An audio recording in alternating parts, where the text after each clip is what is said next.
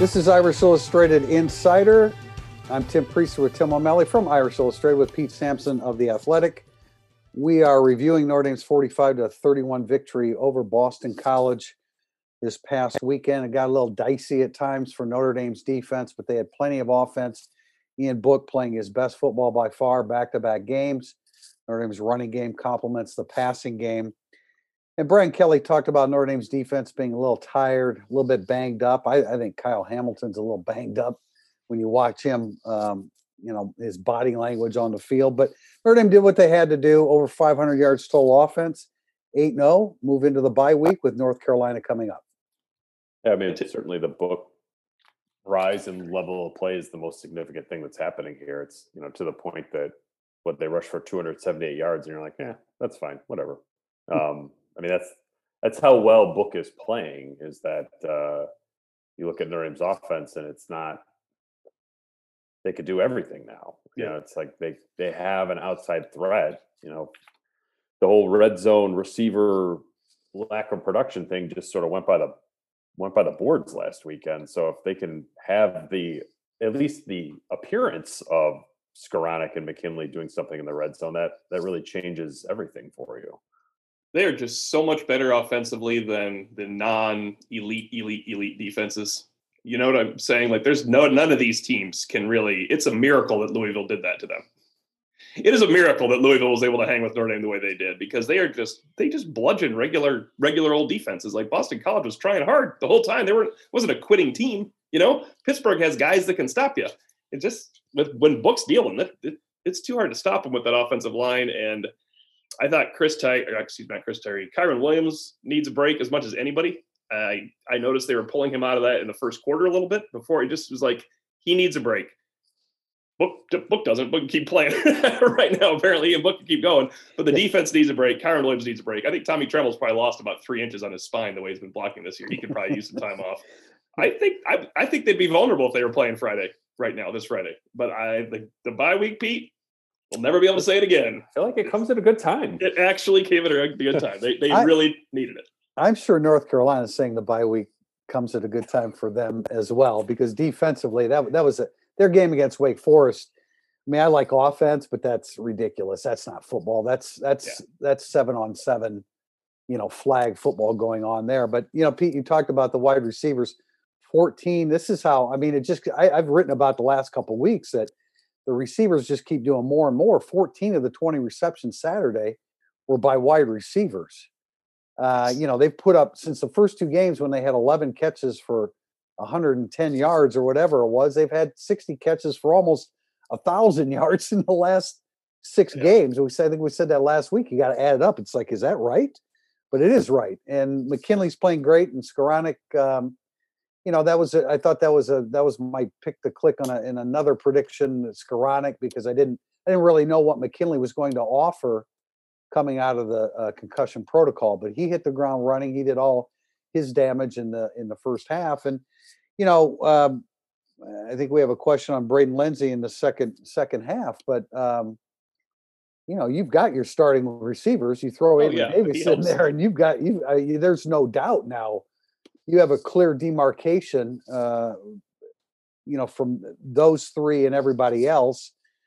And uh, it, they they can do just about anything they want. We knew that the the screen game would pick up because you didn't have to keep Kyren Williams in on blitzes like you did Clemson, and they were able to do pretty much whatever they wanted to do offensively.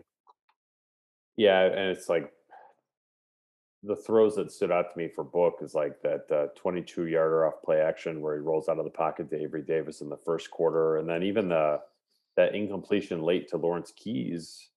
Perfect throw. Man, man those are just those are just good looking balls. That look, it's a it's a guy quarterback who is in command of the offense um, in a way that. I don't know. The game just seems very slow to him all of a sudden. Yes. Um, it's it's really interesting to watch because it just it um, it's the kind of play that will not only get Notre Dame into the playoff, but let them do damage when they're there. I think the best way to look at it is he is better than he was last November when we said coming into the year, well, he's going to pick up where he left off in November and then didn't. He is definitely better than that. I mean, I was looking back He played well in those games. He made plays, but he didn't look like this against Duke when he was throwing two interceptions. He, he made a lot of great plays. You know, he didn't look like this the whole game against Stanford. Notre Dame didn't fumble three times. Ian Book would have put up about 57, 58 points in this game. I mean, he was, they were marching up and down the field. Oh, Zero yeah. They punts. could have was- them. they could have absolutely blown their doors off. And it's just I, I got one thing about Braden Lindsey. He will help though if he's if he can help because now he's in a great role if he has to touch the ball five times. I mean, it's it's not quite Sure. Joining that team in 17. Remember Stepherson came in one game after getting his feet wet against USC. he was the best player on the field for a game there. He was just outstanding. I don't Oh. think he has that, but if he gets one 40 yard play, I think it's more like yeah, Chris Brown in 2012. yeah, but it can do it every game, Stepherson al- almost and- every game. You know, there's like a, 17, 18. yeah. I, you know, Um, book book is is he is seeing everything uh, in and around the pocket. He's got a feel for everything now. He doesn't panic. I I tell you what, my favorite play was, I think it was in uh, I don't I don't know when it was. There, there were there were there were a lot of layers to that game, a lot of possessions. Um, he he dropped back the pass. There was nothing there. There was nothing there. There was nothing there. He rolled to his right. And what would he normally do when he would roll to his right? He'd either throw it away or run out of bounds. This time he found McKinley. He stayed with it. He saw downfield. He's still not seeing every open receiver, but what quarterback does? Because, you know, the way it's portrayed on television, it's like, oh, he was open. Well, yeah, but where was the quarterback in relation to the pass rush? Where were his eyes? He can only he can only see so much at one time. But to me, that was an example of okay, he didn't give up on the play. He kept looking downfield. Javon McKinley didn't give up on the play. McKinley's done a really good job of roll in recent weeks, starting with Pittsburgh, rolling with Book and getting open. Uh, and now Book is seeing him downfield. So yeah, you can do. It's a big, big playbook, and Tommy Rees, I think, is doing a tremendous job of tapping into that playbook. And when when Book plays like this, they can do just about anything that they want. I was writing about this this morning. The key to the receivers, and it all comes from the fact that they can run the ball so well, obviously, but their re- their starting receivers average 17.2, 17.1, and 15.4 yards per catch. That's incredible. There's none of this 8.7 yards a catch and they catch No, 90 passes. It's No, Book can't throw the ball downfield. They have no passing game Well, it- beyond the what? I mean, that's incredible when you th- hear those numbers 17, 17, and 15 for your three starting wide receivers. Yeah. And then Michael Mayer has over half of his yards after the catch. Avery Davis has over half of his yards after the catch. Obviously, he has one big one downfield, we all remember. The only guy that doesn't have a lot of yards after catch is Ben Skowronek, who has a 73 yard touchdown. so it works out pretty well. Um, I mean, McKinley has about one third of his yards after the catch because I guess he did have some earlier in the year where he would catch it and not be going anywhere. But they're really, the evolution's impressive to watch. And um, I'm, Hey, surprised. I'm surprised. I'm surprised that all three of these I know. guys came Remem- on. It, it's impressive. It's, Remember after the Pittsburgh game, I think I said in a podcast that you know Avery Davis, okay, he's doing better things, but he still just has to. He's got to go for it. I don't. I don't feel like he's running it at full speed. Avery Davis is running at full speed now. He's got a yeah. lot of confidence in his ability. Think about where he was as a his hands as a pass catcher early early after the transition to receiver a couple years ago. Uh, but now when he catches the ball, now you're actually seeing the speed of Avery Davis. It, early in the season when he would catch it, he's still kind of tiptoeing around. It's like I thought he was really fast. Well, now he has confidence. Now he believes he can go for it, and uh, and he is a significant weapon for them now as well. I mean, it's kind of what the slot receiver is supposed to look like, but almost never has. I mean, under under Brian Kelly, I don't I don't remember. yeah, because Riddick was like a self-made guy there. You know. Yeah, was- I was just like throw it up and get it or something. Like he's a, just a real threat. I mean, that's why that that 22 yarder was so good because like he knew how to r- run the depth behind the linebackers, but not too deep. Playing off Skowronek and Book is rolling out and hits him in stride. I just I love that stuff. And then I mean, there was a I think there was a he had in the fourth quarter where he just ran over a Boston College defender. Um, it was just yeah, he's really I guess- impressive. I guess Prosise was a good one. I forgot about there for that 14 T, but that's the only one. You know, where he yeah, was it's like yeah. his ball skills. I never felt No, like not as good. He just made impact. You know, he made a Yeah, lot, he was a lot, fast, a lot of which is fine. Yeah. That- that's good. Yeah, you like that too, right? I like that trait. And even Davis, uh, getting back to Davis, the 29 yard run, again, that was so decisive. You know, so he had three touches for 99 yards. Three I mean, touches for 99 yards. I mean, that is, and, and Yeah. people say, this is the one quibble I have. Like, we got to get him the ball more, like three more times because it works so well because they're using him perfectly. There's only so many balls. I, they, they try, I'm giving Tommy Rees credit, tried to get Lawrence Keys involved late. Got, he got him the ball twice to get him confidence, and then Book drops a gorgeous pass over his shoulder. Right. He has to catch. we catch. shouldn't worry about Tom, how many catches Tommy Tremble has. anymore. No, as no, as he's it's an like- effective, as long as he is an effective player within the system, which he clearly is. Yeah, throw him the ball. Yeah, they tried to give him the ball inside the five on the first drive, and he, he drew a, a holding Yeah. call. And he is open Uh, sometimes, as we know, but right. they also catch passes when he's open, so it's okay. But you know, I mean, you can't you can't feed all the mouths at, at one time, and so right. you know that that part's great and so that's coming along now one thing that isn't great is uh the situation along notre dame's offensive line now which is um they need a I center. I almost forgot. We were so positive yeah going into they, they need they need a center because jarrett patterson ended up suffering a significant left foot injury. It occurred in the first quarter. He played the rest of the game. When you look back and now you see i didn't really notice it um, until you start looking for it and you see him limping a little bit on his left foot. But this is a uh, one of the one of the ABC guys said, "Oh, I think it was Blackledge that said, you know, this is a time of year, it's you know, seventh, eighth, ninth game of the year where I start to look and see whose offensive line is intact." And I thought, yeah, well, Notre Dame's is intact. Well, it's not now because Jarrett Patterson is out, and uh, they have a decision to make. There are several options from which to choose. I'm not sure that I know what that best option is. Yeah. I'm sure that they'll let it play out a little bit for a few days with the bye week. Uh, they can work on that this week through Thursday, and then they have the weekend off. But um, not good because Jarrett Patterson. I mean, I thought, I thought the BC game was one of his better games, Yeah, he was fighting. and he was too. he was playing with a something broken in his foot for crying out loud. Yeah, it's like I checked with a uh, source that it sounded like it, you know, Lisfranc was what I heard had heard back, which obviously is not. Well, they are putting there's a they are putting a plate in it. I mean, this is my understanding of the plan. Is I didn't get into this in the story because I didn't want to get into that yet, but they will put a plate in it. They will remove it surgically.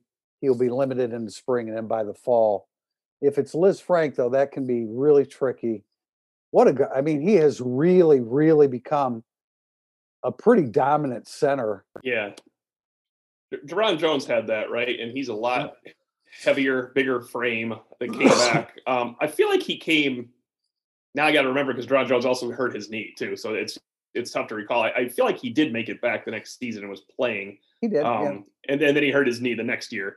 But I, I believe I brought this up to mention that somebody asked Deron Jones in 2016 about his knee. He's like, my foot bothers me a lot more than my Yep. knee, and he was two years removed from the foot. Wow. So Tim, to your point, that is a, you know, he, I, he is a much bigger guy. Obviously, just yeah. someone's going to say, didn't- "Oh, he's 20 more pounds." He's a bigger guy than Jarrett. I didn't Patterson is. actually. Yeah, I didn't actually hear the um, Lisfranc, but you got that from a source. that's Pete? what. Yeah, that's what I was okay. told. Well, today. that uh, that's concerning, but you know they don't have them for the rest of the year, and so now your options are Zeke. Cor- Tim, go ahead. I was going to say we'll, we'll probably have how many questions do we have on the center in the uh, next segment? Do we have them? That's got to be a lot of questions. I saw on Twitter. Uh, Who's the center? yeah, but I run through the I- options though. Let's run through the options. I mean, my my hunch is that if they played this weekend, it would be Correll. Um, maybe they'll Yeah. have more time to sort of think through it, but that's that's just sort of my understanding today is that Correll would be the next man in. Well, he is listed number two. We will. Our first question in segment two is on this, but uh, he is listed number two. You know, sometimes they can make a different decision, short term, long term. yeah. Right. I'm not exactly, and so obviously this is a long-term situation now. Uh, so that may lead lean toward Correll, but again, we'll address that in segment two. What else you guys want to? Anything else left over from the game? I, you know, the number of interceptions that Notre Dame leaves on the field is just unbelievably Oh gosh, yeah. ridiculous. I, you know, enjoyed uh, Kyle Hamilton's entire immediate family making fun of him on Twitter for dropping that. Yes, that was a good time actually. you see his brother said. You see his brother said your favorite son would have caught it. Yeah, or his mom uh, tweeting the Game of Thrones shame, shame, shame bell ring. Oh my goodness. Yeah. I, I really think I don't know when I said this, Tim, but I really think Kyle Hamilton looked beat up in that game. His body language is awful, which tells me that I'm hurting, Yeah, but I'm not going to come off the field. Right. I don't know. I mean, the way he broke on that pass was pretty ridiculous. That- Well, that's a that's that's not slow getting there. I mean, I think he stopped Nick McCloud from dropping the interception by dropping it himself. yeah. But will when you have, yeah. it's like when you have an interception or a breakaway, suddenly you feel better. Yeah. Yeah, oh, I, Yeah, I juice. wow, I feel a lot better. How about Isaiah Uh, Pryor? How about Isaiah Pryor? He had a kick return touchdown coming his way too on the onside kick. Just needed to have a kick ball. return catch. Oh my goodness! I mean, I don't blame him for trying to catch and run. That, that's an that's an easy play for him. He's Right. an athlete the can catch that and go. The kicker was there, but you know, come on. I Yeah, mean, you gotta- Catch it. beat him. Yeah, I, I gotta say that every person that covered Notre Dame football in training camp 2019 just groaned a little bit when Kyle Hamilton did not complete the day with the interception touchdown. Yeah, what I didn't get a replay. I didn't see it live, and I don't know if the replay showed it. Bo Bauer's mystery personal foul. Like, did he actually do anything? I think He- it was he- actually on another lineman though, wasn't it? They just messed the number up. Oh, no, I don't think so. He You really re- think it was no, on I, him? no. Bauer reached out, but he like he didn't.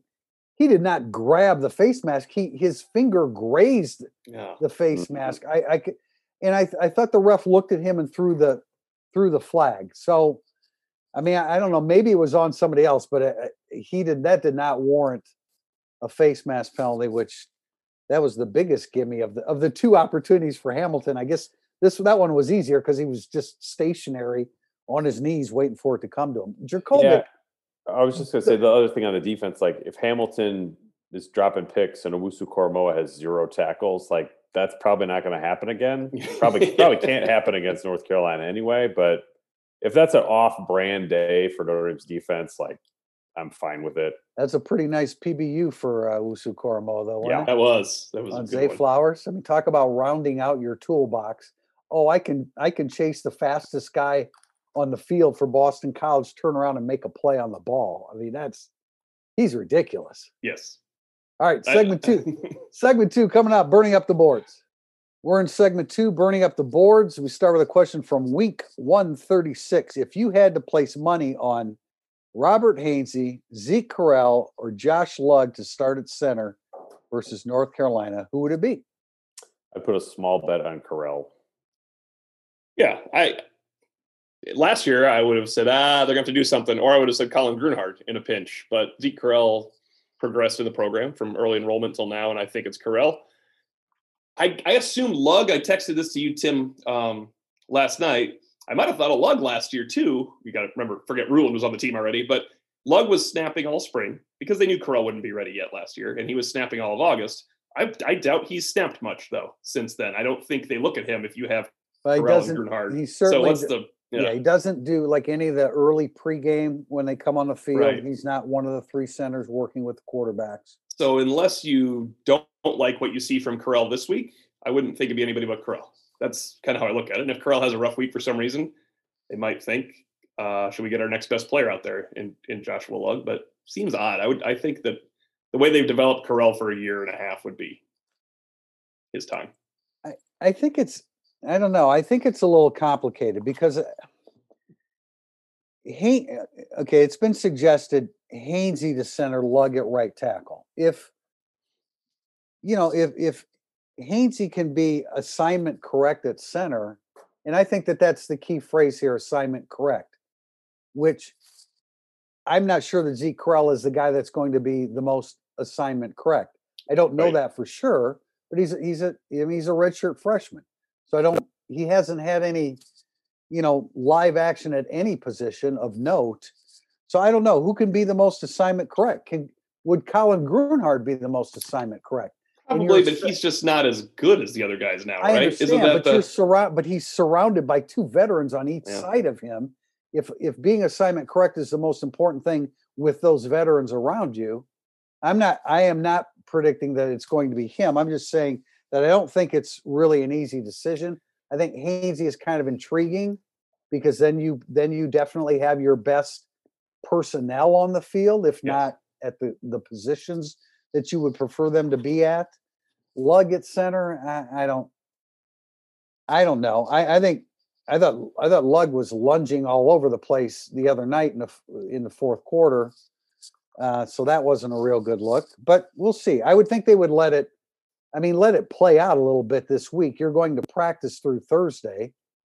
Let it play Yeah. out and, and see where it goes from there. Yeah, it's. I mean, you got all week. It's it's finals, but it's a bye week, and then the week after that, the semester's over. So, if the if assignment correct is your issue, Zeke Correll really has unlimited time once finals are done to get assignment correct.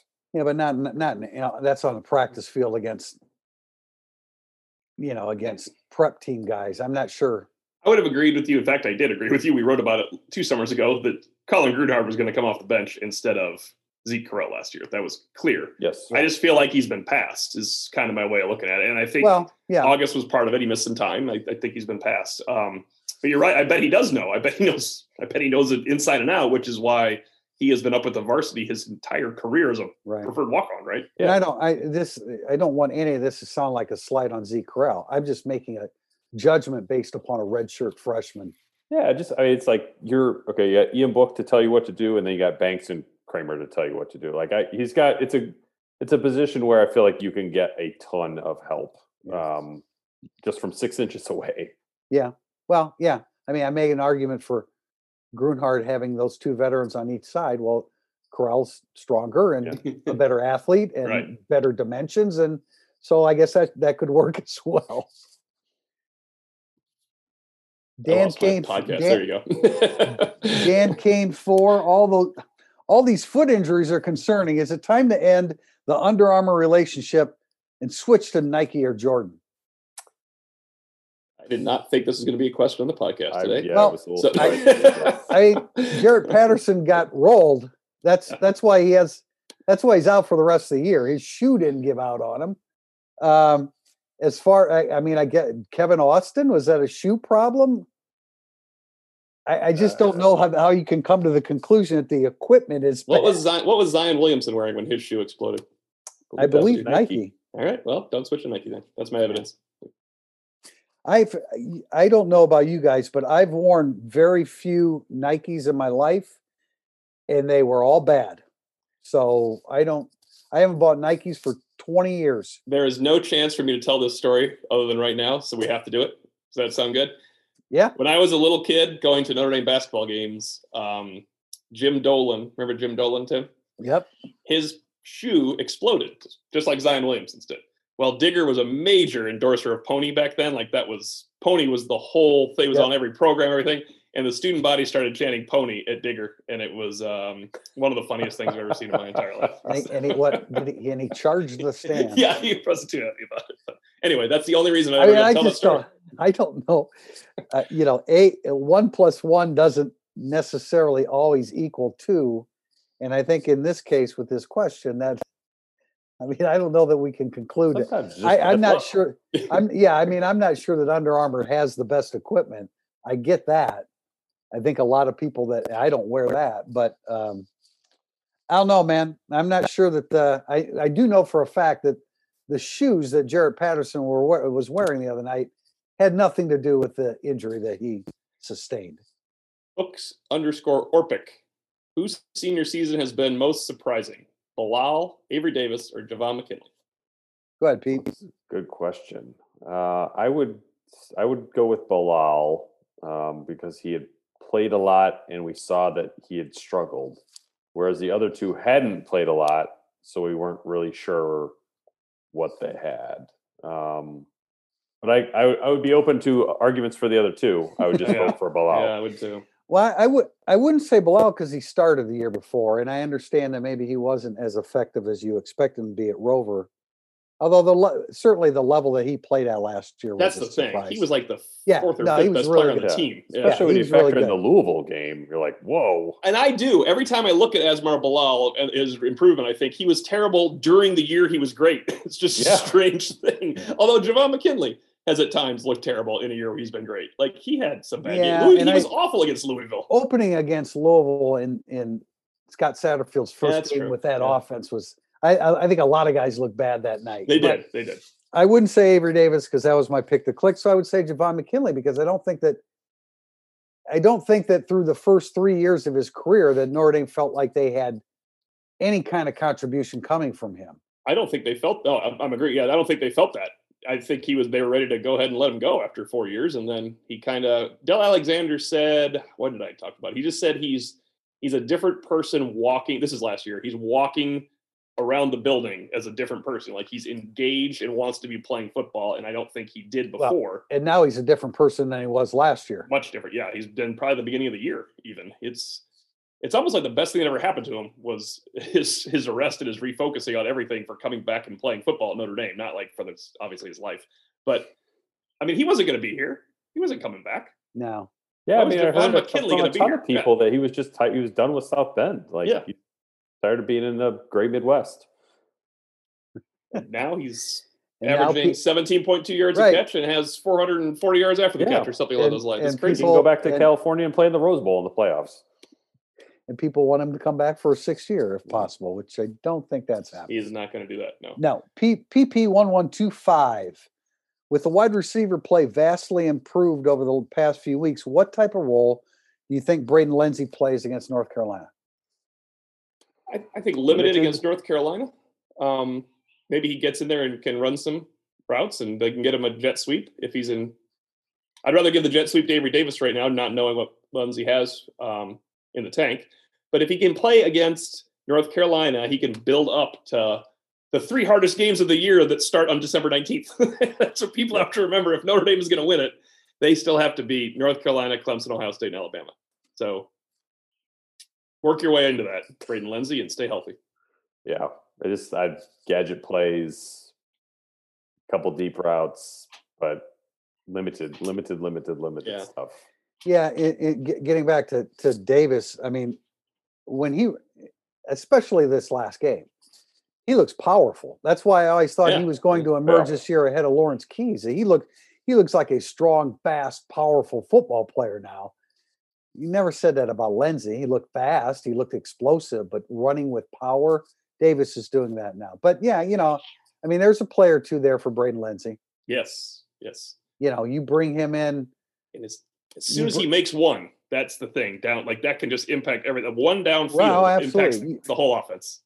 You bring him in for uh, McKinley, and just have although McKinley's running, McKinley's running deep routes and deep patterns now and being effective, but uh, it's a little different perspective for a DB when Lindsey comes off the line of scrimmage. Denver Maximus with Lindsey and Keys in and out with injuries on a weekly basis as Javon McKinley finally proved himself to Prister to be a consistent player. Are we looking at beast mode? Why me? What? What? Were you, so you were convinced after uh, New Mexico, Bowling Green, and Navy last year? I mean, I, I, I and, and you know, I, I, I hesitate to say beast mode for a guy that hasn't scored a touchdown yet this year, but The beast mode thing, it was a very good job by Brian Kelly when he saw Javon McKinley have his best game ever in a game that mattered against a pro corner. Like, dude, no one can stop you. I've been telling you this. And then Javon McKinley came out and had his worst game of the season. So it's a strange situation with Javon McKinley. He's not beast mode. That's Michael Floyd, but he's a heck of a part of the offense, right? he's really good. He's real. He's become a really good college wide receiver. I, I mean, that's obvious. I just don't think that we could. It's kind. It's like Ian Book. I mean, when you when you've gone out there for 29 times and you've been inconsistent. I would be I mean, shocked how do if you Ian Book believe- starts having bad games though now. Well, I no, I agree with that. And Yeah, all Not the against North Carolina. yeah. well, and if he does, it's going to be a very bad podcast the next day because they need some points probably in that game. the I would assume. 90th. By the way, the next three, the remaining three defenses against the pass, although Syracuse, I've said several times, is doing some good. Syracuse led the nation in turnovers created going into last weekend. A lot of Um, guys could have a bad game against Syracuse and they could win 45 to 10, but I could Yeah, see no, guys no- looking bad in that game too. No It's doubt. just it's nobody wants to play it at that point. The, yeah, no doubt. Yeah. But nor, but uh, those are three defenses that are yielding a lot of yards through the air. Uh, we go to not Jay Tafel. Let me ask this again. How concerned are you with the secondary moving forward? Do we not answer that before? Or are we? Not, I mean, not that concerned. Um, you know, I don't. Bracy has not had close to the year that I thought he was going to have. Um, I thought he would be a good second corner behind McCloud, but the coaches seem to see him as a little bit more of a liability. Talk right about now. a guy that needs a fifth year because he burned that year his freshman year. Yeah, yeah. Yeah. He's gonna he's gonna need he's gonna need two thousand he's gonna need twenty one and twenty two. you know, I guess every every defense has a, a weak spot, right? But I I think I, my concerns are more still at Buck linebacker and just how good is Notre Dame's pass rush? Can it deliver in a huge spot? Than the sec the secondary, I guess, is it's a roundabout way of saying it's not to me. It's not a huge concern. I'm concerned about them because of the four teams I just mentioned they're going to play. If people want to keep winning, if they want to keep winning, it gets harder when you play Alabama's wide receivers. I'd be concerned about Notre Dame's secondary against Alabama's wide receivers. And Yeah, and And you have to offense, you, but- you certainly have to be concerned about Notre Dame secondary against North Carolina's Yeah. receivers because they've they've got a bunch. I you know I mean I feel like this. Did they give up a lot of yards against Florida State with Uang- Uiagalelei Uiagalelei, uh, on the field at quarterback for them? Uh, yeah, but I mean that's still an offense averaging forty seven points a game. I was I've been doing so well on his name lately too. well, you got yourself because you called him a Florida State quarterback too. Yeah, that was the issue. See, I told you- I- you told us you were going to do I it have been accidentally. I have been fight for some reason. I uh, maybe because it's the whole number one thing and playing them in '93. Because I have been fighting for weeks. I want to say Florida State instead of Clemson because I think I'm thinking of old Florida State, not lousy Florida State right. today. Yeah. But anyway, Uiagalelei is the quarterback at Clemson, And he's a good one. and he's a good one. And Yeah. so, I mean, I you know. Clemson's averaging 47 points per game, so th- they're going to throw the football against everybody. And again, if you've watched Boston College play, they've thrown the ball pretty well. I, It- Jurkovec doesn't have a high completion percentage, but they've thrown the football around. So sometimes we do have to take into consideration the opposition and what they're capable of doing and not capable of doing. We do, and I want to throw this out there because I've been meaning to do it for a couple of weeks, and I could finally say it.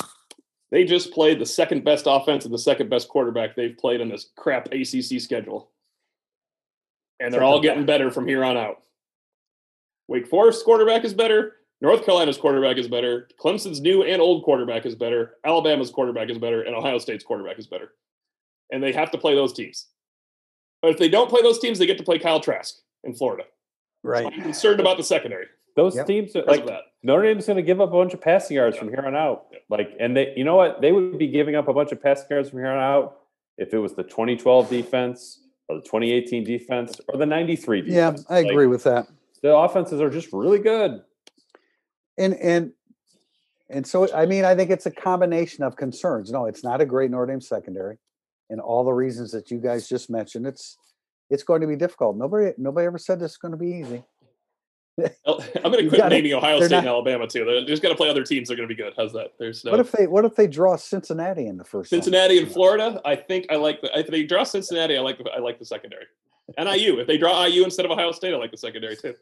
That would be great. That'd be like the dream of getting back Kansas State in 2012, right? For Notre Dame fans. Oh man! All right, how the here's one Notre for Dame you. Wisconsin game's going to get played. Yes. It's going to be in the playoffs. All right, here's one for you, O'Malley. LPN 71. In previous podcast, O'Malley said that if Kyren Williams fumbles again, Notre might have to start considering a fumbling issue. Is there an issue, or does his overall performance negate that? Well, his overall performance negates it for sure. And they keep putting him back in right after he fumbles. I noticed that again this time. But I have to tell you, when he caught that pass and made the move, and I saw the guy coming behind him, my first thought was Kyren Williams is about to fumble. And Oh, I wouldn't thing. I would not think that if he wasn't a fumbler. He's a little bit of a fumbler right now. He's awesome. Ricky Watters was a fumbler his whole career. He's a See, that fumbler. person- Ricky Watters fumbled in the NFL. He should be in the Hall of Fame. Yeah. But Kyren Williams is a fumbler right now. There should be a very easy lesson for Kyren Williams on that fumble. When you when you stop and dodge a player and hesitate Oh, and yeah. then start running again, do you think the guys behind you are going to start catching up? I mean, he- and he did not protect the football uh, at all. Yeah. I, you know, a fumbler to me is somebody. Well, that He has more fumbles. No, no, no. Yeah. I, of course he is. yeah. You either don't protect the football, or I mean, some guys can hold it high and tight and still be a fumbler. That's a true fumbler. This is correctable. I mean, what that the the fumble Saturday absolutely was correctable. Yeah. but it's kind of like C'Bo Flemister. They're both kind of prone to fumbles and injuries because they won't go down and they keep fighting for every inch. And in this day and age, everybody's punching and scratching and clawing at the football. Flemister won't go down, so he's he's in a situation where he can get hurt, like he did the other night. Uh, hopefully, that's not too serious. Apparently, it isn't. But I, you know, I don't know. I mean, I the fumble the other night with Williams, man, you got you got to be smarter than that and recognize that the posse's coming behind you because of the move that you just made. Yeah.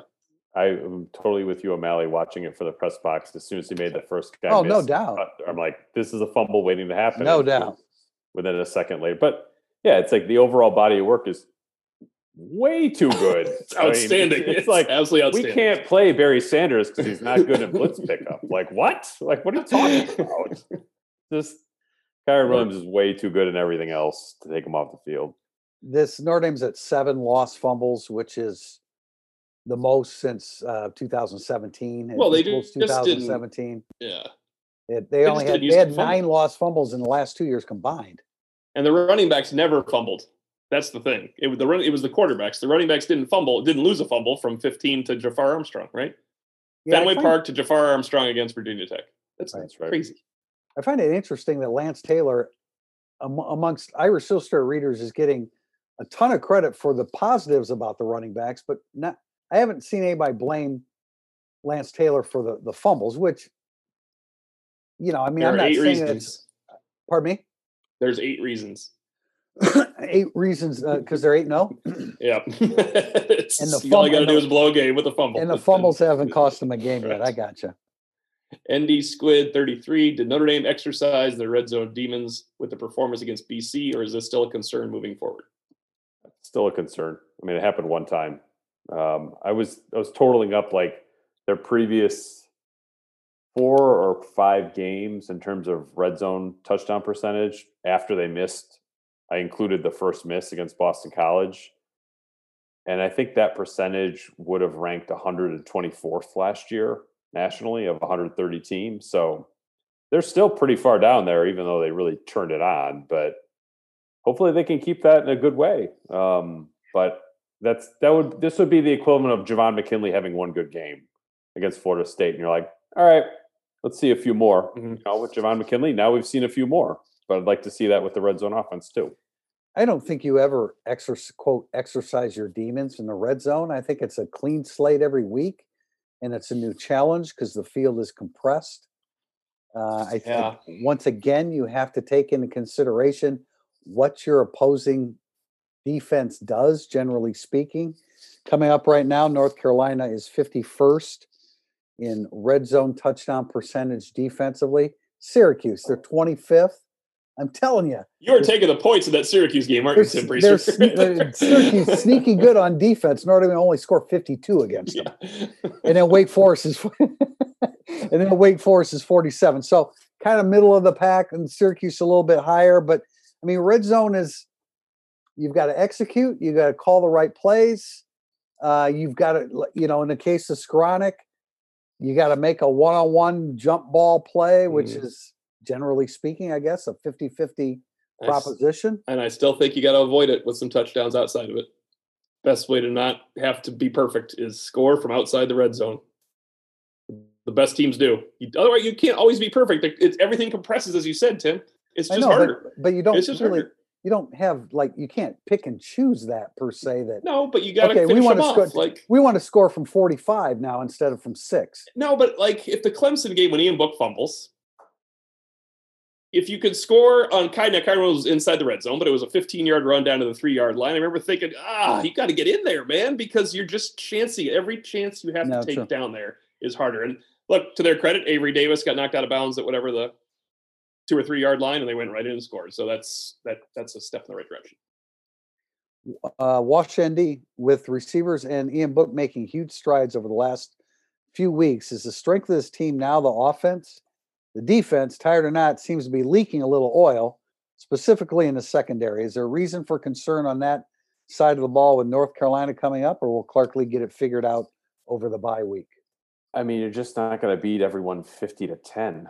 Uh, it was nice to see the offense sort of carry the day, really, for the last couple games, I think, in terms of that was my angle of my column is that hey sometimes you know, the defense needs a little bit of a break, and the Yeah. offense came through for them big time. Yeah, no, I think that that would be the my more pertinent assessment of that. That like, hey, what are my concerns about the defense? Because Clemson is going to look North Carolina, Wake, Clemson.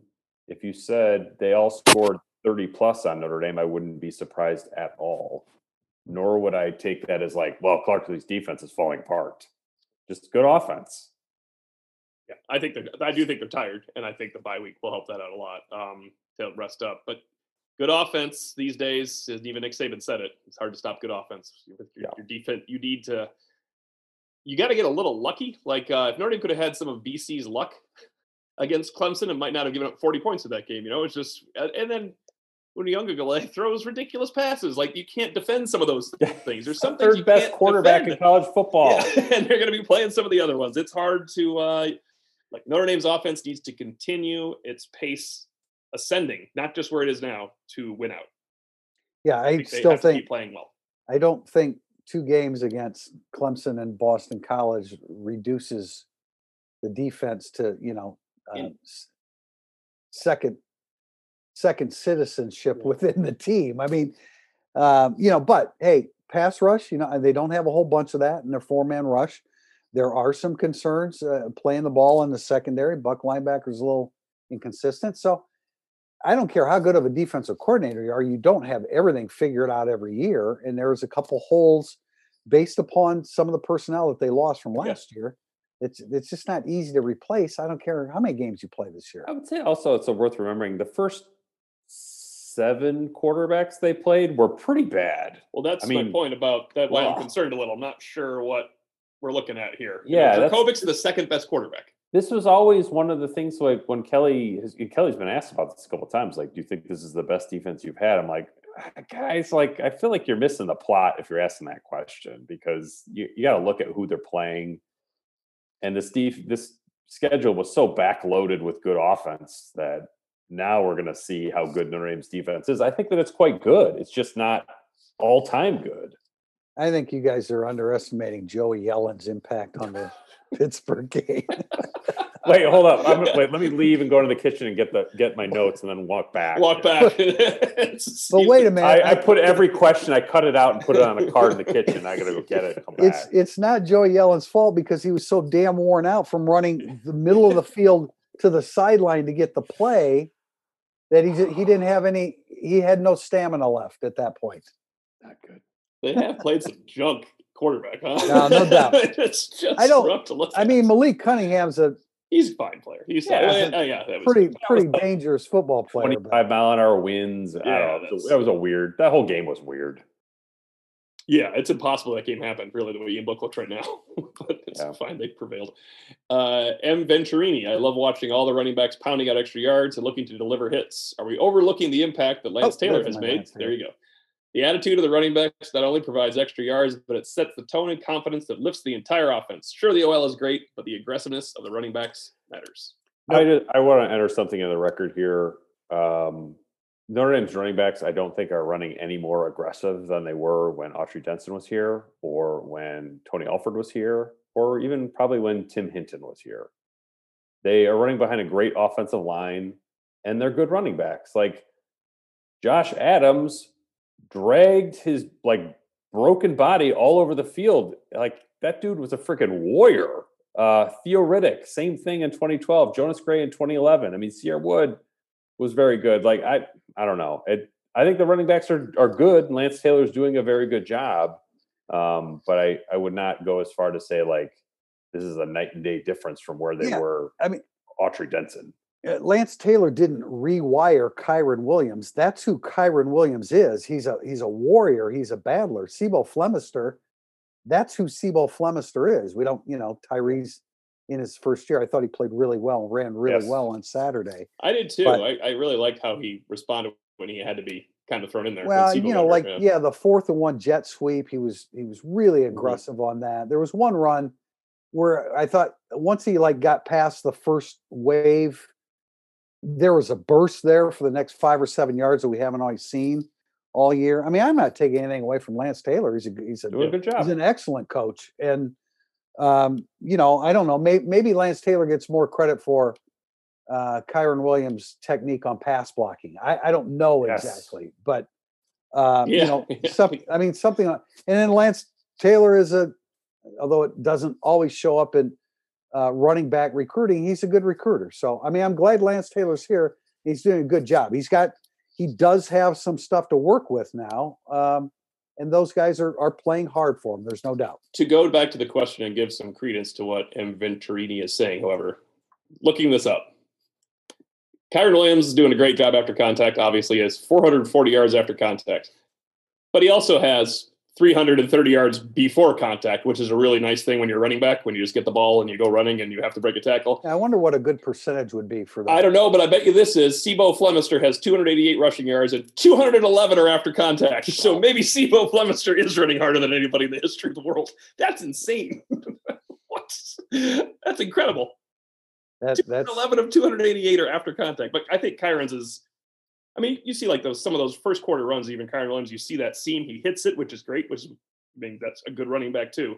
But they are making some room for Kyren Williams. That's why he's having. Ky- such Yeah, good I mean, Kyren- Kyren Kyren- Williams, I would like to track runs without contact. Oh, I have touchdowns. You know, they've scored like 15 touchdowns without being touched. Yeah, that's It's- it's ridiculous. Yeah. That's like you're playing against Van Gorder every week. Yeah.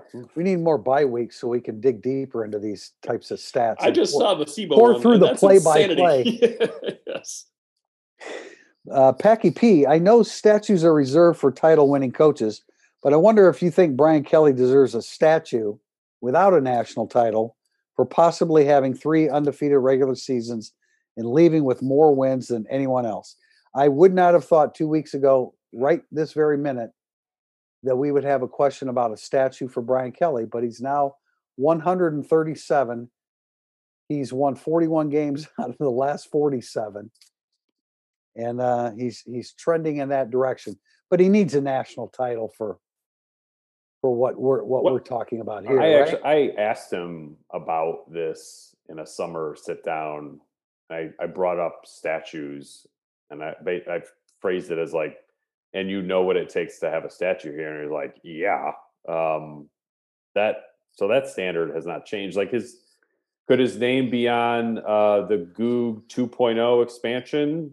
Sure, Yeah. yeah, absolutely. I think that would be great. But statues are for national championships. I agree. I think because of Notre Dame too, and Notre Dame, Alabama, something like that. I I gotta say, if he goes undefeated this regular season, or let's say, I mean, if he goes undefeated and beats Clemson again, they go to the playoffs and lose, but acquit themselves well. Uh, what that'd be the best coaching job of his career. And I want you to find the previous Notre Dame coach that had a better coaching job in one year, considering everything that's going on right now. You beat Clemson twice under this climate, everything you're doing, and go play in the playoffs. It's harder to win the playoffs. Look, Notre Dame 1988 probably would have won the playoffs anyway. But the second game would have been against Miami in a rematch. Not that You- fun. I mean, they maybe They're would have won it in '93 because they would have gotten in. And but like, it it's hard. It's harder now to win it. I totally agree that it's Notre Dame. There's five guys with statues. It's kind of hard not to make the statue be the reason you get this the, the national championship. The statue does it right. But I would be. I don't know if you. I don't know if you need to quibble about it if he beats Clemson again and goes to the playoffs and they play well and lose a playoff game. the only thing more ironic than this question for me is a tweet in which Ian Book and Heisman Trophy were mentioned in the same breath They brought it up in after the game the broadcast. after after the last two games. Yes, It is incredible. pretty hard to win a Heisman when you have 11 touchdown passes through eight games. It is, and also when people can watch Kyle Trask play and throw touchdowns all over the place. And although his will come down to Alabama, I guess, right? They're not doing the Heisman voting until after the conference championship games this year. I saw January fifth. Yeah. Um, and I saw it was Stewart Mandel. I think that made a good point, Pete. He's like, uh, "Why don't you just wait another week until after Yeah. the championship games?" One of college football's great traditions: rushing the Heisman vote for no reason. There's no reason. If you moved it already, what's the point? I don't. It's ridiculous. K. Beasley, the Flemister injury showed how low the depth is at running back. With the extra week, would Jafar Armstrong or any position change be possible? Jafar Armstrong, we could not wait to move him to receiver. He moves. Got, to move him back to running back. So this week, um, you don't want to get Kyren Williams hit too much, and you don't want to get C'Bo hit too much. So it's a lot of um, Tyree and the walk-ons. Ekenyaki. A Yeah, Scholar with- candidate. Wi- With regard to this week, yeah. Uh, Well, then they're then they're healthy, I think, though, right? You have where's three running Kendall backs. to go. Abdur Rahman? What I mean, can I- he get some carries? In It's fairness, I did time forget. for but- Asita Aquanu, that August sensation, to get some work that inspired decision by Brian Kelly. for like 20 minutes. Like, well, wait, he actually didn't move. Um, I'm really glad you brought up Abdur-Rahman. These are- because now we can I- find out why he's not playing as North Carolina in a I question. I mean, you can't just you just can't take Jafar Armstrong and move him back and forth from position to position. I mean, why not? You're trying to win a national championship. Well, I mean, I, guess, and I, I it's not like it's not like the transition back to running back would be a, Right. a big learn. You know, I mean, No. he could do that. So I, you know, I guess you probably, hey Jafar, we want you back at running back this week. Mean, he's a good teammate. I'm sure he's frustrated Yeah. though that he has no role within this team. Uh, and if you're looking for one, and there's a little bit of an opening, maybe a running back now, may, maybe you do it. But yeah, it's it's it's not a big transition back. Maybe you give him snaps on at both positions. Statman72, do you have any idea how Notre Dame was able to negotiate a bye week to coincide with finals? It seems the ACC did a favor there. The ACC may have helped Notre Dame out in a few respects with the scheduling, and but I don't think this was premeditated. There are other ACC teams off this weekend as well. It's it was one of the two or three days that most of the the bye weeks came. I think it had, do- don't you think it has more to do with the fact that they play on a Friday That's after my Thanksgiving? guess. Yeah, that was my guess. Is that they, they set them up to play a prime, like a major ACC focus game on a Friday. So instead of doing road, like they could have had a road game on a Saturday, get back at midnight, and then have to play on a Friday. That would have been not not cool. So I think it has more to do with the Friday North Carolina scheduling date than it does Well, but like like BC exams. yeah, yeah, that's that the final exam thing. That's just coincidence Yeah, because I they didn't so, know. too. Yeah, They didn't. Did they know? they at that did know point that. They they did know that Okay, because But they, I think they, they announced it early. Yeah, I think it's just coincidence. And BC's off this week, right? I mean, this is there are other ACC teams off this week, they had played one more game than Notre Dame, so yeah, they Okay, probably so- have to be. Yeah, right? Yeah, there's. Uh, it looks like there's five, ten.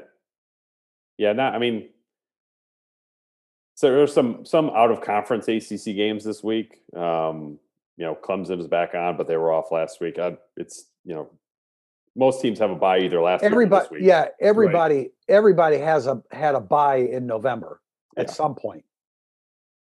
G.R. Smith, in regards to the buy and the team being overworked prior to the Michigan game last year, what do you expect Brian Kelly to do differently this go round to avoid tire legs and sluggish play against North Carolina? And let me add that Statman 72, when he saw this question, said that the South Bend Tribune said that Brian Kelly said he gave him too much time off before Michigan. Now, maybe that was on field stuff. I don't think that that was strength and conditioning. Well, I mean, it's probably good to review what Brian Kelly said they were going to do this week. They were going to lift Monday, practice Tuesday, Wednesday, and then lift Thursday, and then be off Friday, Saturday, Sunday, which I I don't think is really any different than what they did with the Michigan bye week last year. I could be mistaken about that. I was surprised they are having four sessions this week, but I guess I bet you that Thursday one, I bet you the two practice ones aren't uh, aren't a lot of heavy contact though. It's stay, it's probably a staying sharp practice. You know, instead of the what are they Backup perfect practice. Tuesday? Yeah, like a little backup scrimmage. Do they? I, I mean, else. they probably don't even put pads on this week, do they? Right. I wouldn't I wouldn't think so. Um, but May- we have all different reports about Michigan, so really yeah, le- I, you know that we need to just let that die, like like Notre Dame did the night in uh, Michigan Stadium. How about by the way, if you had said uh, we're leaving soaked, miserable Michigan Stadium, Michigan is going to be on November 15th of the next year. Michigan is going to be under 500, and Notre Dame will have won 14 games in a row. Notre Dame will have not lost leaving that leaving that game. And knowing the schedule, We're that- insane. That's amazing. ND Band 94. Two of the next three offenses we face are pretty high scoring. Do you see us having to win shootouts against Carolina Wake Forest? Or will the bye week help the defense recharge and come up with ways to limit scoring? And then there's a related question is that. What do you guys think about the next two? I mean, I, I think North Carolina is going to be the second highest scoring game of the season. I thought that in the preseason. and there's no reason to change my mind. Clemson and North Carolina are the highest scoring games this year. I, I, I mean, I, I, I agree. I don't know that shootout is necessarily the word that that I would use because I think, I mean, nobody runs up and down the field on Notre Dame's defense. Right. I think shootout is not a thing that you have to worry about, probably. Um, but teams score 30 points nowadays regularly. So, like, if they just score their average, they're going to score in the 30s. North Carolina, Notre Dame. That's without If blinking. they score in their average, they'll be in the 40s. Yeah. So, shoot, uh, 30s is not shootout then. I think the game is in the 30s. I think the game's in the 30s. Yeah, North Carolina, I- Notre Dame. game. yeah. I mean, just a, just a a couple games that North Carolina's played this year. Um, they lost thirty-one to twenty-eight to Florida State in Game Four. Um, they They had the lost twenty. They had 44 the 41 to Virginia. to Virginia. They had the 26-22 game with North Carolina in game two, or I'm sorry, with BC in game two. And the Yeah, that would have been a higher scoring game later on, Tim. You're right when you say game two. That, Sure. they- That's why I'm saying that's why I'm Both. saying it because Yeah. I think I think it's it's a little bit different now than it was in September when you're coming off of the crazy summer and preparation. And then the opener against Syracuse was 31-6. Yeah, I think in the 30s. I'm interested to see what the the over underline is on uh, that game. Boy, I'm doing I'm doing terrible on my over and unders. You said you had a uh, only so long was it going to go for you. it started to go the wrong way. Uh, huh? That's- I, I I'm I'm six and two against though, the right? spread. Yeah, Yeah. six and two against the spread. But that was I would just say, like, I mean, North Carolina is a tricky game. It's a super interesting game. Also, North Carolina was down 45 24 to Wake Forest in the third quarter. So, Yeah. they can they can be got defensively like Oh, all yeah. over the field. I would expect them to play a little more inspired defense against Notre Dame, whether or not that matters after you're getting hit in the face by the offensive line and Kyren Williams and C'Bo the entire and the tight ends for quarters and quarters and quarters. Those guys might not like it. Yeah. But yeah, you know, those first couple drives, you're going to see some athletes running around. It's up to Notre Dame to finish it off with touchdowns. I mean, uh, like here's who's North Carolina has played: Syracuse, Boston College, Virginia Tech, Florida State, NC State, Virginia, Duke, Wake Forest. Like they they haven't played anyone. of your point, note. the ACC stinks, and Notre Dame's going to win Is the this a- championship and leave it. Is this a, the is this the ACC basketball season last year when I was always saying it stunk? The Yeah. ACC's not in a really good place right now. I have a, just really aren't. I do wanna- tweet It's likely that yeah, North Carolina will lose to Notre Dame and then lose to Miami, and then they'll be six and four, and people will be like, huh, North Carolina, they're kind of disappointing. Yeah, not much of an accomplishment for Notre Dame Yeah. going there and, and winning. I will say, you know, you talked about North Carolina comeback. Uh, also against Virginia, they lost 44 41, but they were down 41 20 and scored three more touchdowns, but then, and it still ended up losing. I'm stepping on Diff ND here with a final thought, though. When it says, "Do you think North Carolina Notre Dame is a race to 40, or can Clark Lea make it a race to 30?"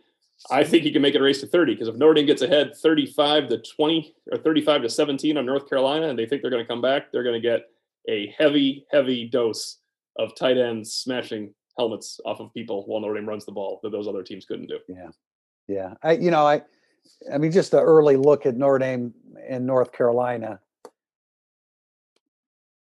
I mean, look at the two defenses. Come on. Yeah. You can't. You you've got to win that football game. The it's defen- just a there's no com- yeah. there's no comparison in the two defenses. So, I, uh, yeah, it's, I could see Notre Dame scoring in the 40s and North Carolina scoring in the high 20s. Yeah. Um, Yeah.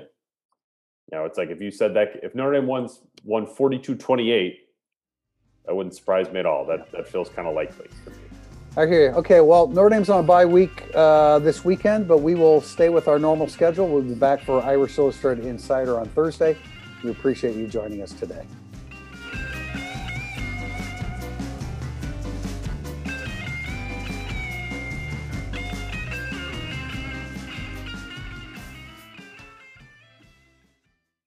Thank you for listening to the Irish Illustrated Insider Podcast. If you enjoy our coverage of Notre Dame football, please consider supporting the podcast with a small donation. Go to irishillustrated.com/support. Your support will help Irish Illustrated continue to be the leader in coverage of Notre Dame athletics.